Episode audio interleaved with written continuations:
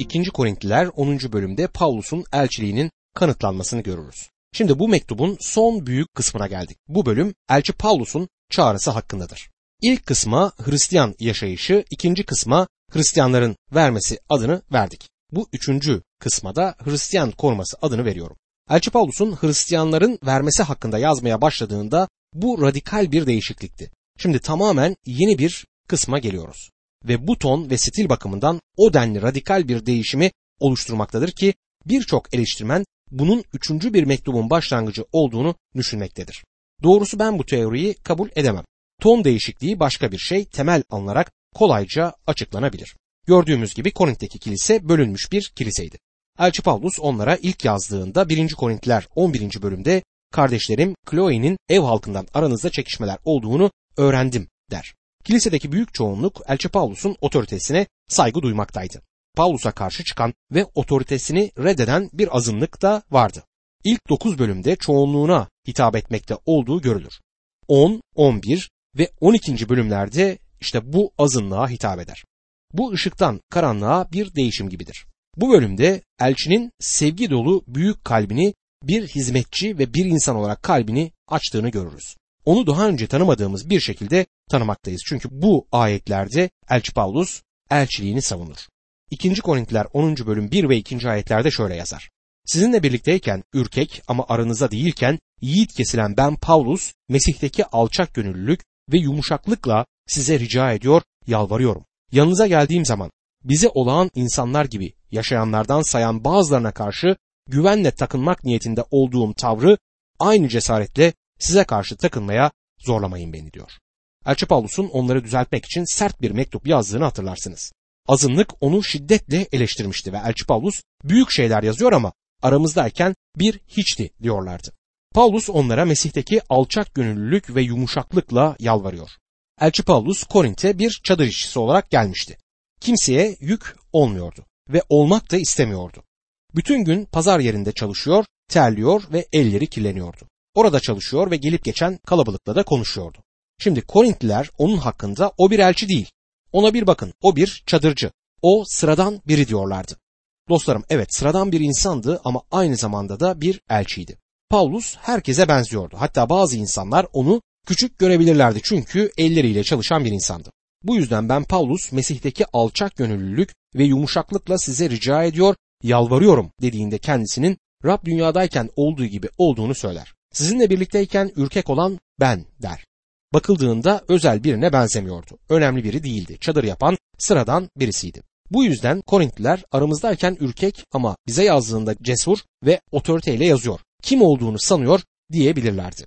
Paulus Mesih'in alçak gönüllülüğü ve yumuşaklığıyla yazmaktaydı.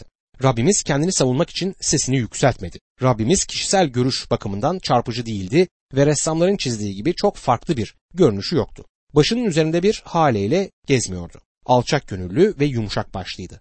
Aynı zamanda onun izleyicilerinin özelliği de bu olmalıdır. Bu imanların birbirlerini tanıyacakları rozet olmalıdır. Bu yüzden Elçi Paulus onlara yazıp görünüşe aldanmayın der. Paulus bir elçinin otoritesine sahipti. Paulus'un ilahi bir misyonu vardı. Otoriteyle konuşmaktaydı. Doğaüstü gücün bilincindeydi ve doğaüstü gücü kullanıyordu. Paulus onlara kendisini doğaüstü gücünü kullanmaya mecbur etmemeleri için yalvarır. Yanlarına yine alçak gönüllülük ve yumuşaklıkla gitmeyi ister.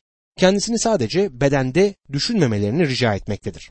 Günümüzde müjdenin bir hizmetkarının Rab İsa Mesih'in bir hizmetkarı olduğunu kanıtlamak için bir cübbe giymesi ya da özel bir yaka takması gerektiğini düşünmüyorum. Bunu yaşamı ve Tanrı sözünü vaaz etmesiyle kanıtlayabileceğine inanıyorum. Korintlikler arasında olan yatkınlığı bugün de hala görmekteyiz.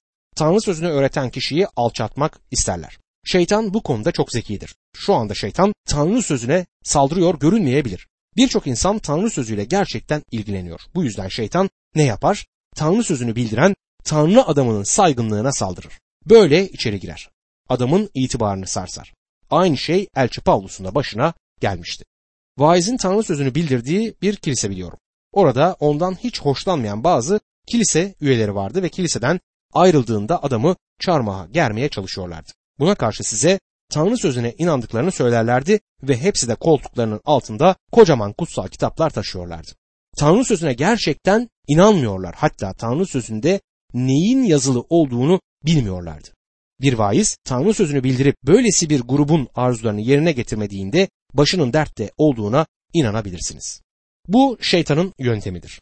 Elçi Pavlus onlara çadır yaptığı elleri kirlendiği için, çalışırken terlediği için kendisini doğal benliğe göre yaşayan biri olarak görmemelerini söyler. Çünkü bu azınlık kendisini böyle değerlendirmişti. 2. Korintiler 10. bölüm 3. ayette olağan insanlar gibi yaşıyorsak da insansal güce dayanarak savaşmıyoruz diyor. Beden için kullanılan Yunanca sözcük sarks'tır ve üç değişik şekilde kullanılabilir. Bedenden sahip olduğumuz fiziksel bedenden kemiklerimizin üzerindeki etten söz edebilir. Aynı zamanda psikolojik zayıflıklarımızdan da söz etmektedir. Sizin ve benim sahip olduğumuz yoz doğadan, o düşmüş doğadan söz edebilir. Ruhsal anlamı budur. Yani bu sözcük fiziksel, psikolojik ve ruhsal anlamlarda kullanılabilir. Paulus beden sözcüğünü her üç anlamda da kullanır ama çok eski ademsel düşmüş doğa anlamında kullandığına inanıyorum. Romalılar 7. bölüm 18. ayette içimde yani benliğimde iyi bir şey bulunmadığını biliyorum. İçimde iyi yapmaya istek var ama güç yok diyor. Yoz doğadan söz eder. Doğal benliği ruhsal bir anlamda kullanır.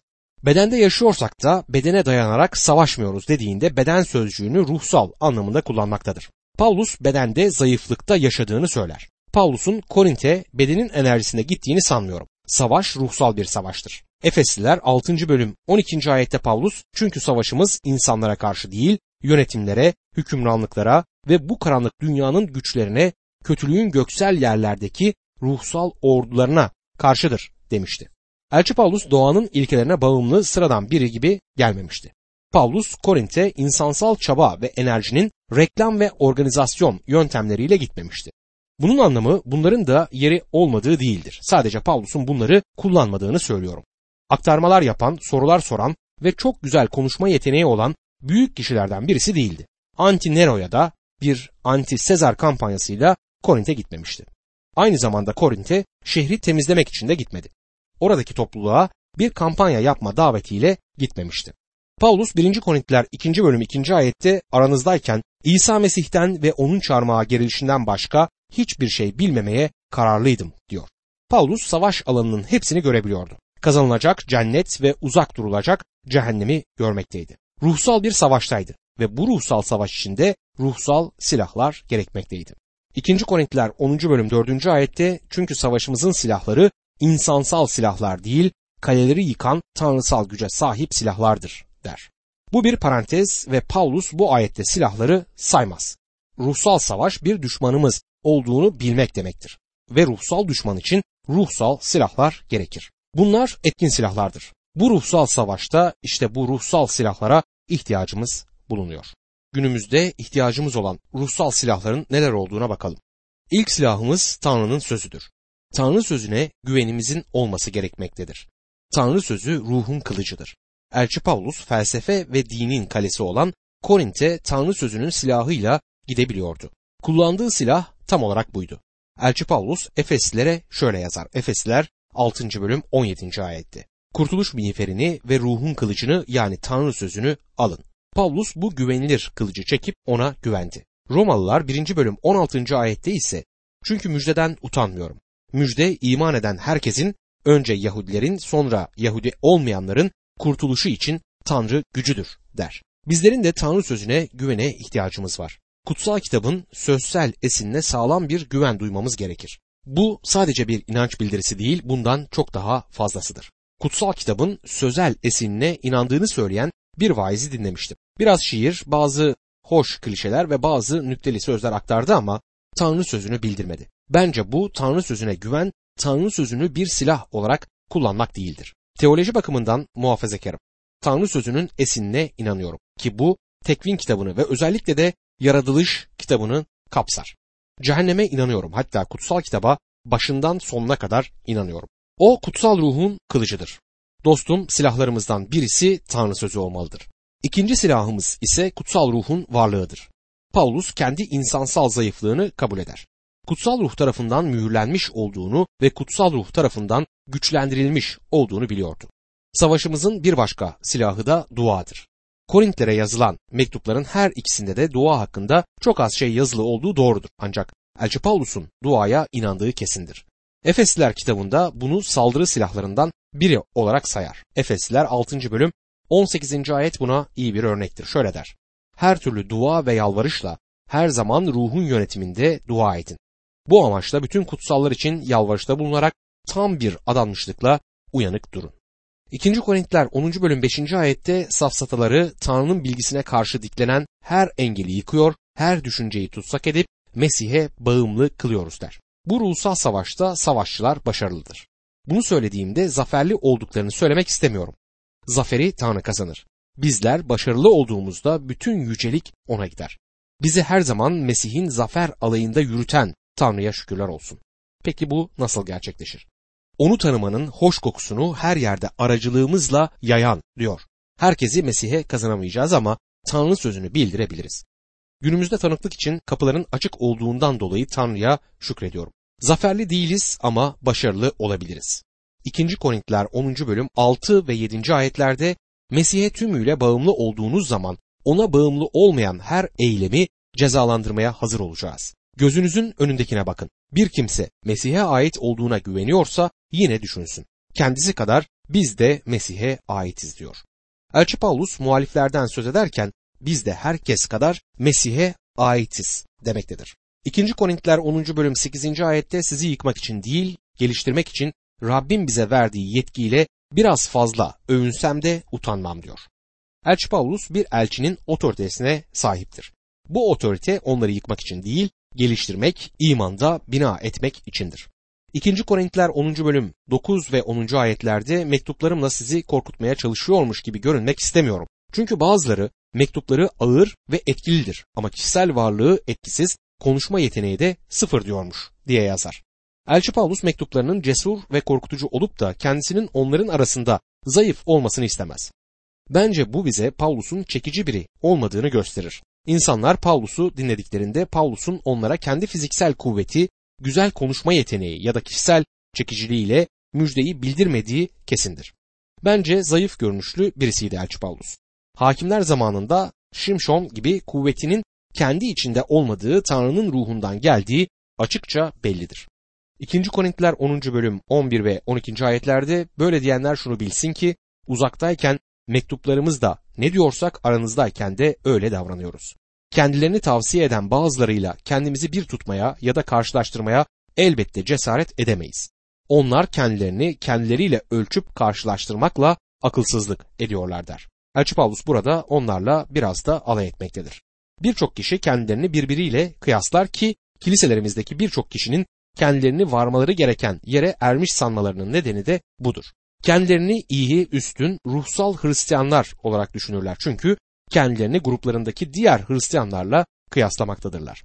Ancak kullanmamız gereken ölçüt bu değildir dostum. Bu zamanımızın trajedilerinden bir tanesidir. İnsan kilisede soğuk olabilir. Hatta kendisi de soğuklaşabilir ve bunun farkında olmayabilir. Çünkü kendisini etrafındaki soğuk Hristiyanlarla kıyaslamaktadır. Hepimizin bizi teşvik edecek Hristiyanların etrafında olmaya ihtiyacımız var. Küçük bir grupta ya da bir kilisede olup da kendilerini çok iyi hisseden birçok insan var. Çünkü diğerleri de kendilerinin aynısıdır. 2. Korintiler 10. bölüm 13. ayette ama biz haddimizi aşıp fazla övünmeyiz. Övünmemiz Tanrı'nın bizim için belirlediği sizlere kadar da uzanan alanın sınırları içerisinde kalır diyor. Korintli inanların şikayeti Elçi Paulus'un onları ziyarete gelmemesiydi. Başkalarıyla vakit geçirdiğini ama onları görmek için Korint'e gelmediğini söylüyorlardı. Vaktini kendilerini ziyarete gelerek geçirmediği için vaizlerini eleştiren birçok kişiyi tanıyorum. Onun kendilerine çok zaman ayırmasını isterler. Vaiz insanları okşayıp şımartarak vakit geçirdiğinde Rabbin vaktini harcar. Zamanını yardımına çok ihtiyacı olanlarla geçirmesi gerekmektedir. Ayrıca vaizin en büyük önceliği Tanrı sözünde vakit geçirmesidir. 2. Korintiler 10. bölüm 14 ila 16. ayetler arasında etkinlik alanımız size kadar uzanmasaydı sizinle ilgilenmekle sınırlarımızın dışına çıkmış sayılabilirdik. Oysa Mesih'in müjdesini size kadar ilk ulaştıran biz olduk. Başkalarının emeğiyle övünüp haddimizi aşmayız. Umudumuz odur ki sizin imanınız büyüdükçe sayenizde etkinlik alanımız alabildiğine genişleyecek. Böylelikle müjdeyi sizlerden daha ötelere yayabileceğiz. Çünkü başkasının etkinlik alanında başarılmış işlerle övünmek istemiyoruz der. Paulus onlara önce kendilerine geldiğini söylüyor. Onlara müjdeyi ilk götüren oydu ve bunu yapmak için uzun bir yolculuk yapmıştı. Yönteminin oraya gelip bir kilisenin vaizi olmak olmadığını söylüyor. Bir hizmetçi olmaya çağrılmıştı.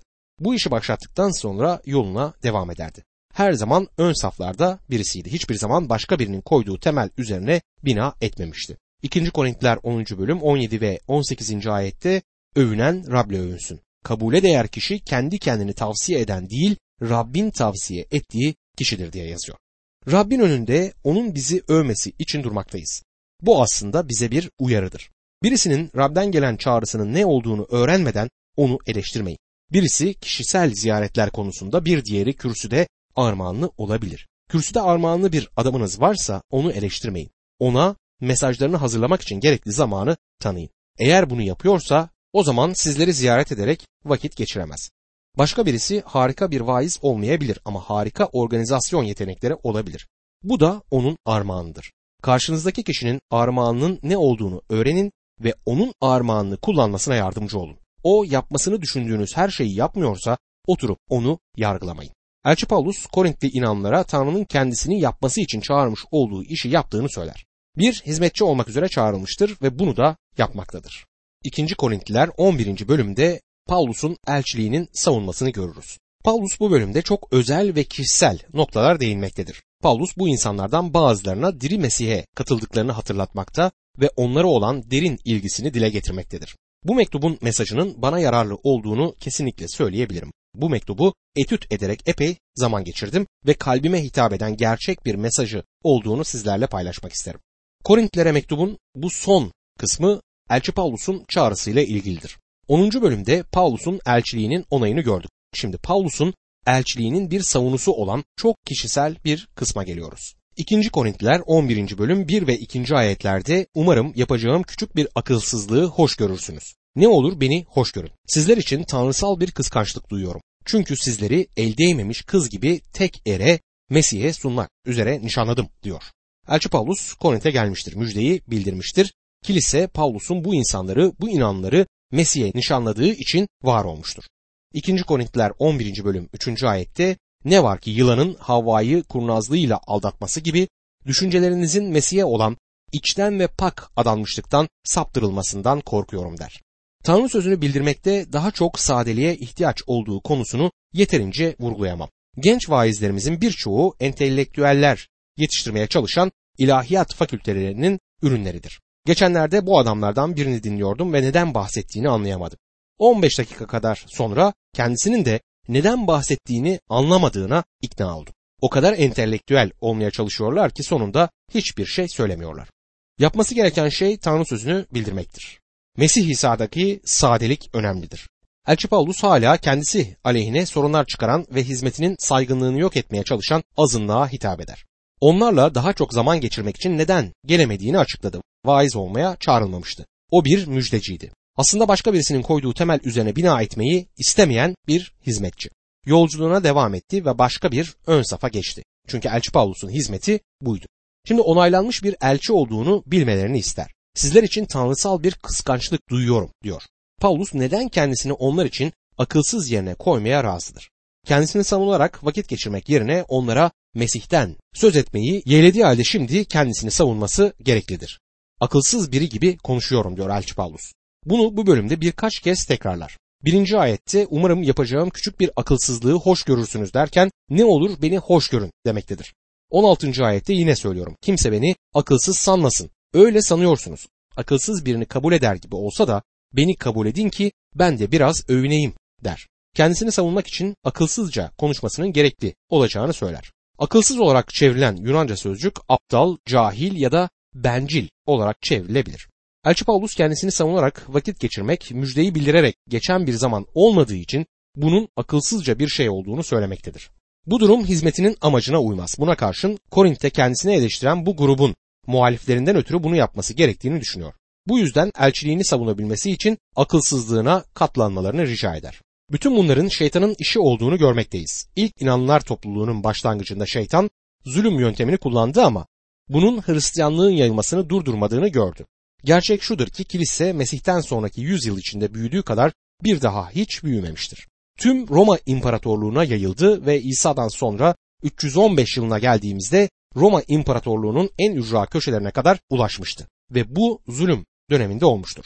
Şeytan zulmün kiliseyi durdurmadığını görünce başka bir taktiğe geçer. Kiliseye katılır. Kiliseye içeriden zarar vermeye başladı. Ve bugün de bunu hala yapmaya çalışmaktadır. Tanrı sözünün doğruluğuna saldırıyor ve müjdenin itibarını yok etmeye çalışıyor.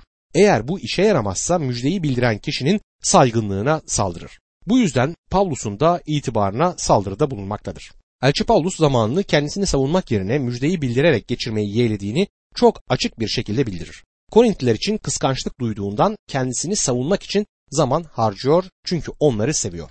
Yılanın Havva'yı kurnazlığıyla aldatması gibi onların da saptırılmasından korkmaktadır. Paulus şeytanın nasıl çalıştığını biliyordu. Düşüncelerimizin Mesih'e olan içten ve pak adanmışlıktan saptırılmasından korkuyorum diyor. 2. Korintiler 11. bölüm 4. ayette çünkü size gelen ve bizim tanıttığımızdan değişik bir İsa'yı tanıtanları pekala hoş görüyorsunuz. Ayrıca aldığınız ruhtan farklı bir ruhu ve kabul ettiğinizden farklı bir müjdeyi kabul ederek bunları hoş görüyorsunuz der. Bugün de hala başka bir İsa, başka bir ruh, başka bir müjdenin bildirilmesi sorununu yaşamaktayız. Bir süre önce Jesus Christ Superstar adlı bir müzikal film yapılmıştı. Bu filmde İsa'nın tanrılığı inkar edilmekte ve hiçbir zaman yaşamamış bir İsa sunulmaktaydı. Kutsal kitaptan sapmışların İsa'sı farklı giysilerle sunulmaktadır. Ve kutsal kitaptan sapan bu kişilerin İsa'sı hiçbir zaman var olmamıştı. İsa Mesih'in bakireden doğuşunu inkar ediyorlarsa, kutsal kitabın İsa Mesih'inden değil, başka bir İsa'dan söz ediyorlar. Onun mucizeler yarattığına inanmıyorlarsa, kafalarında başka bir İsa var demektir. Çünkü müjdelerdeki İsa mucizeler yaratan bir İsa'dır. O dünyanın günahları için ölen kişidir ki onlar bunu inkar etmektedirler. Ölümden bedensel olarak dirildiğini inkar edenler var. Onun Tanrı adamı olduğunu inkar ederler. Ancak en eski inanç bildirilerinden biri onun gerçek Tanrı'dan gerçek Tanrı, gerçek insandan gerçek insan olduğunu söyler. Eğer bu inkar edilirse o zaman başka bir İsa'nın sunulduğunu hemen anlarız. 2. Korintiler 11. bölüm 5. ayette sözüm ona üstün elçilerden hiç de aşağı olduğumu sanmıyorum diyor. Ben elçi Pavlus'u elçiler arasında ilk sıraya koymaktayım. Kendisi en aşağıdaki elçi olmadığını söylüyor. Diğer elçilerden hiçbir eksiği olmadığını ve bunun Korintliler tarafından bilinmesini ister.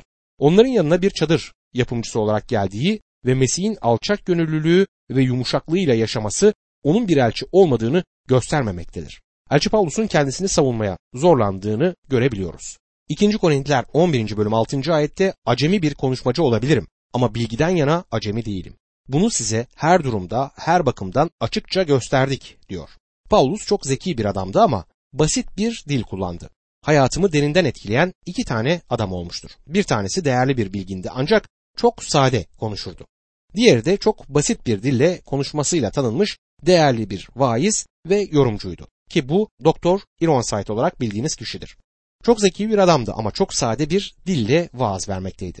Söylediklerini herkes anlayabilirdi. Bisküvileri çocukların ulaşabileceği alt raflara koyanlardandı. Sadelik ve basitlik Pavlus'un da yöntemidir. Elçi Pavlus konuşma konusunda acemi olabileceğini söyler. Aslında diğer tercümelerde kaba bir şekilde konuştuğunu söylemektedir.